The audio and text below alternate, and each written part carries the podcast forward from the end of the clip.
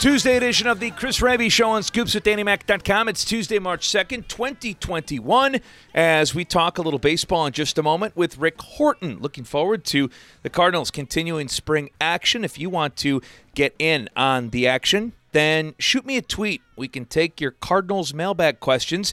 If you tweet me at CHRABE, CHRABE, at the end of every week, we'll spend some time answering your Cardinal questions. We'll sprinkle them into our guests throughout the weeks, and we will have those for you at the end of every week on our Friday shows. So shoot me a question, any Cardinals question, on Twitter at CHRABE.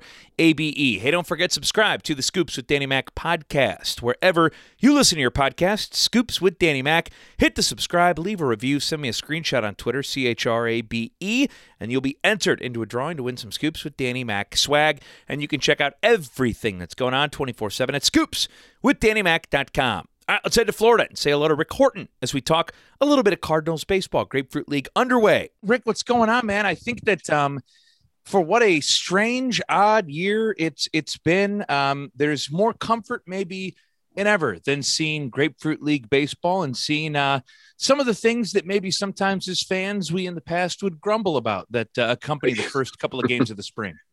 exactly right. You know, it's funny. Um, you know, it, it, we all know it's not exactly the same yet, and everybody's been very patient about what's, uh, or we at least have all tried to be over the last 12 to 15 months about everything that's gone on in, in our country and in the world. But uh, boy, we are uh, seemingly on a good road here. It feels that way anyway uh, in Jupiter. You know, having 1,200 people at the ballpark uh, for the first game on Sunday and just being able to, you know, I made the comment that, boy, those, uh, those cutouts seem to be moving and talking. This is kind of a weird, weird moment. But, but, but you're right. You just love seeing people. I'm, you know, it, it's just uh, kind of a, a feel good moment. I know Cardinal fans are jacked up for a lot of reasons, uh, but I just think there's something about spring that that you know it, it, always kind of has that connotation of the word hope in at least in my mind, but I think in a lot of people's mind as well. It seems like the vibe, uh, Rick, around the team, but but really around baseball is one of appreciating uh, where baseball is right now. And this isn't to say that there won't be obstacles, that there won't be challenges, but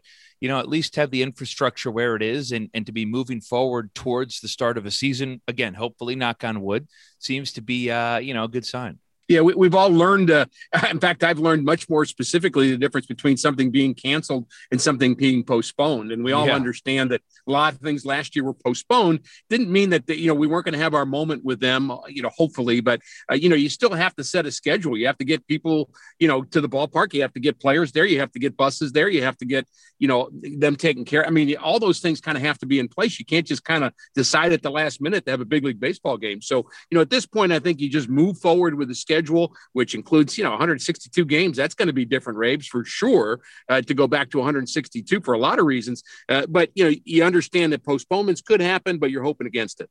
Yeah. How about some of the moving pieces and, and what Mike Shildt and his staff and all the staffs around baseball have to juggle because not only are you easing guys into a spring as you normally would, Rick, and there is all of the uh, perhaps chess match that that comes with that. But you're doing it after a very bizarre season, and for the Cardinals, a season that was even more bizarre because it was truncated and uh, kind of yep. crammed into even less calendar space than everyone else had, plus a couple of playoff games. How do you think that'll play out here over the next well, month or so? Well, well, I think what managers all have to do, and we we are obviously talking about Mike Shildt in this specific case, but we, you're, you're balancing the, the ideas of, of of managing, handling, and doing all the protocol things right number one. But you, you have at times competing interests with what's the best baseball thing to be doing. I mean, you may want guys to throw more often. You may guys what you want guys to be together to talk more often, but you, you probably can't get all of what you want from a manager's point of view in terms of developing players. And uh, so they're, they're doing everything they can for the, for the first game you know, it's really almost like a chess match. The, the way they handled the extra players that were going to go into the game uh, could be in the dugout, but the third line players had to be in the clubhouse. And then when the starters came out, they could go in, and then the other people could come to the bench. And they were doing all kinds of things with catchers and relievers just to make sure that they were adhering to protocol things and even beyond that. But you know, you, you still you know you don't want to miss the baseball part either and, and getting getting a pitcher ready uh, is is a bit of a complicated issue this year because nobody threw a lot of innings last year. So it'll it'll just be, uh, I guess you just have to kind of figure it out as you go along. Yeah, it's already Rick, um, pretty incredible to be at spring training and see you know all of the different schedules and where everybody's going, and it's down to literally the second. But give folks an idea who who haven't or, aren't going to see this spring what it's like now with all of the additional infrastructure challenges, kind of the uh, the wheel as it, as it turns every day and, and just the amount of people and planning and preparation that it takes to pull this off not just games but to pull off the work that they're getting in each and every day. So so being at the ballpark you know just getting there there's a lot of protocol things that i go through to get in there. I'm not part of the tier one. I i can't go into the clubhouse. I won't go down on the field. I i really if i'm going to see a player it's going to be much like it was last year. It's going to be over a zoom call and that's kind of what it is and we all get that and accept that. I still like though the fact that I'm actually at the ballpark and feeling the game and seeing little nuanced things about you know Jack Flaherty's pitching and his mechanics and you know how somebody looks at the plate, how Nolan Gorman looked at the plate in the in the first game this spring. There's just little things that, that you can pick up from a fan's point of view. Just picture it as a spring training game with not as many people there. Mean, it's, it's not a, a, highly attended spring training game, not quite as much energy, but boy, is it nice to be out in the sun and see the palm trees and see the players play. Uh, the access to players clearly is not there. You can't go down and get an autograph from a player. Uh, they'll wave to you, and that's that's kind of about it. But I think we all understand that's that's part of the deal right now. But but I will say Florida has much more of an open feel in general than uh, certainly than uh, St. Louis did, and, and certainly other parts of the country. Uh, and you know that's just kind of how they've uh, landed. So uh, it is it, it, does kind of again give you some hope that that maybe we're uh, turning things around. Few more minutes talking Cardinals baseball with Rick Horton as the Cardinals are off and running spring training in Jupiter. Let's talk a little bit about the big week or so that the Cardinals had to really close out the offseason, Rick, as they announced mm, bringing back yeah. Adam Wainwright the acquisition of Nolan Arenado and then Yadier Molina returning.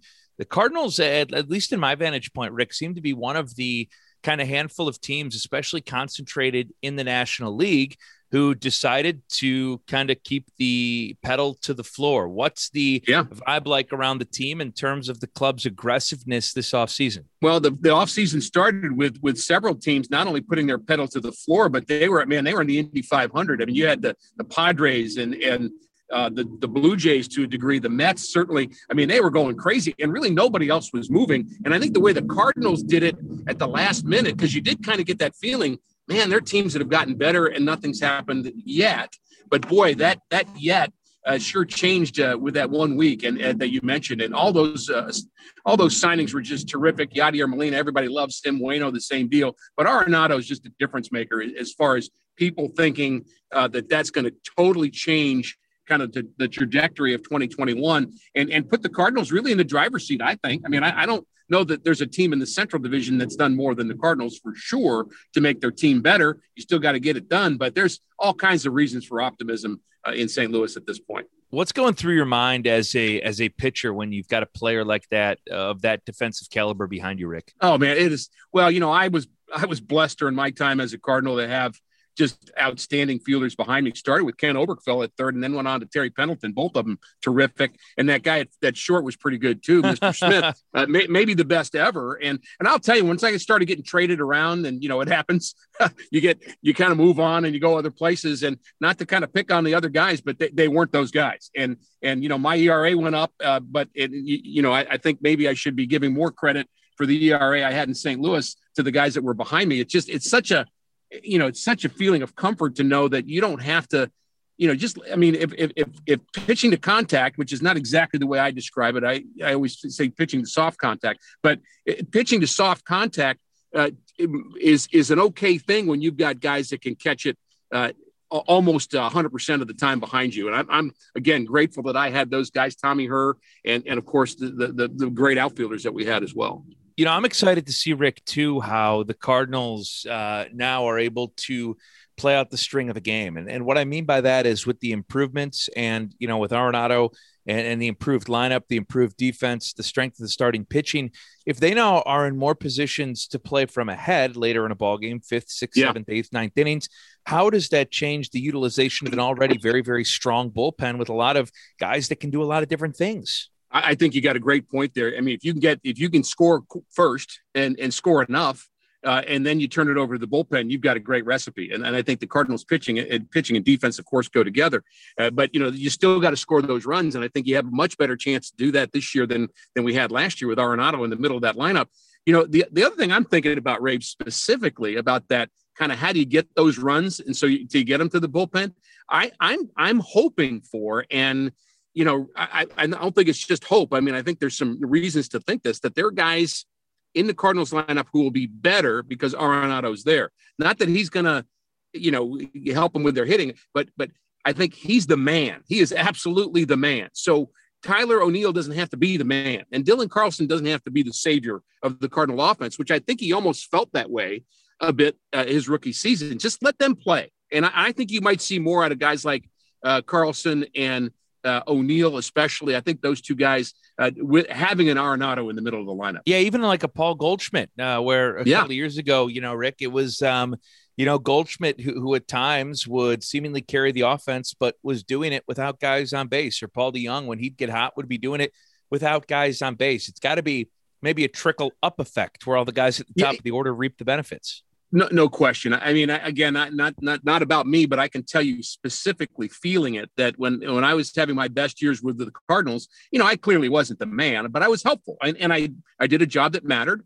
But you know, we had guys that you know we had Bruce Sutter in the bullpen, and we had guys like Andujar in the rotation. And, You know, I wasn't the man, but I helped them. And so when I went over to the White Sox, I was the opening day starter. I was the man. And guess what? That's a different feeling. It really is. And all of a sudden, you're thinking, man, I better be I better be better than I really am. I better get to a next level. And and sometimes things fall uh, fall apart when you do that. And same thing happens with the a lineup. Jack Clark was the man for us, and everybody else could just kind of settle in and do what you do. And and I think that's what winning teams do. And you, you've got to have that marquee star player, uh, and then a lot of good moving parts behind it.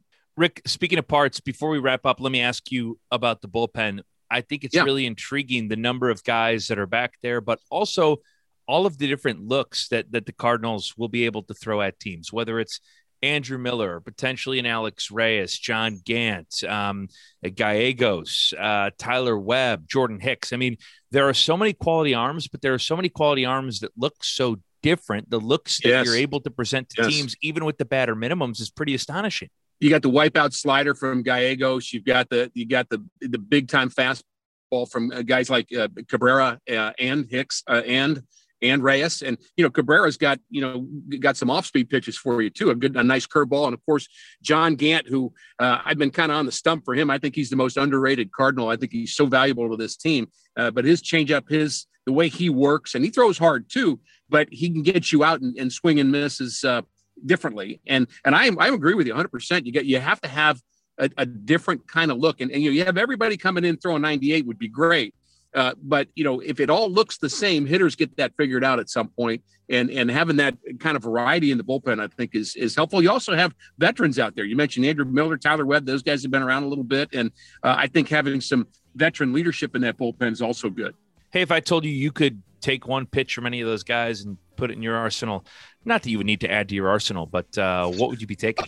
Oh man, I take Jordan Hicks's fastball in a heartbeat. I mean, that'd be fun. I, you know, I, but but you know Reyes and Cabrera are not bad either. But man, give give me. I mean, I figure I'll figure out the change up in the off speed pitch at some point. But man, give me the 98, and I I would be like a, a kid on Christmas. Trust me.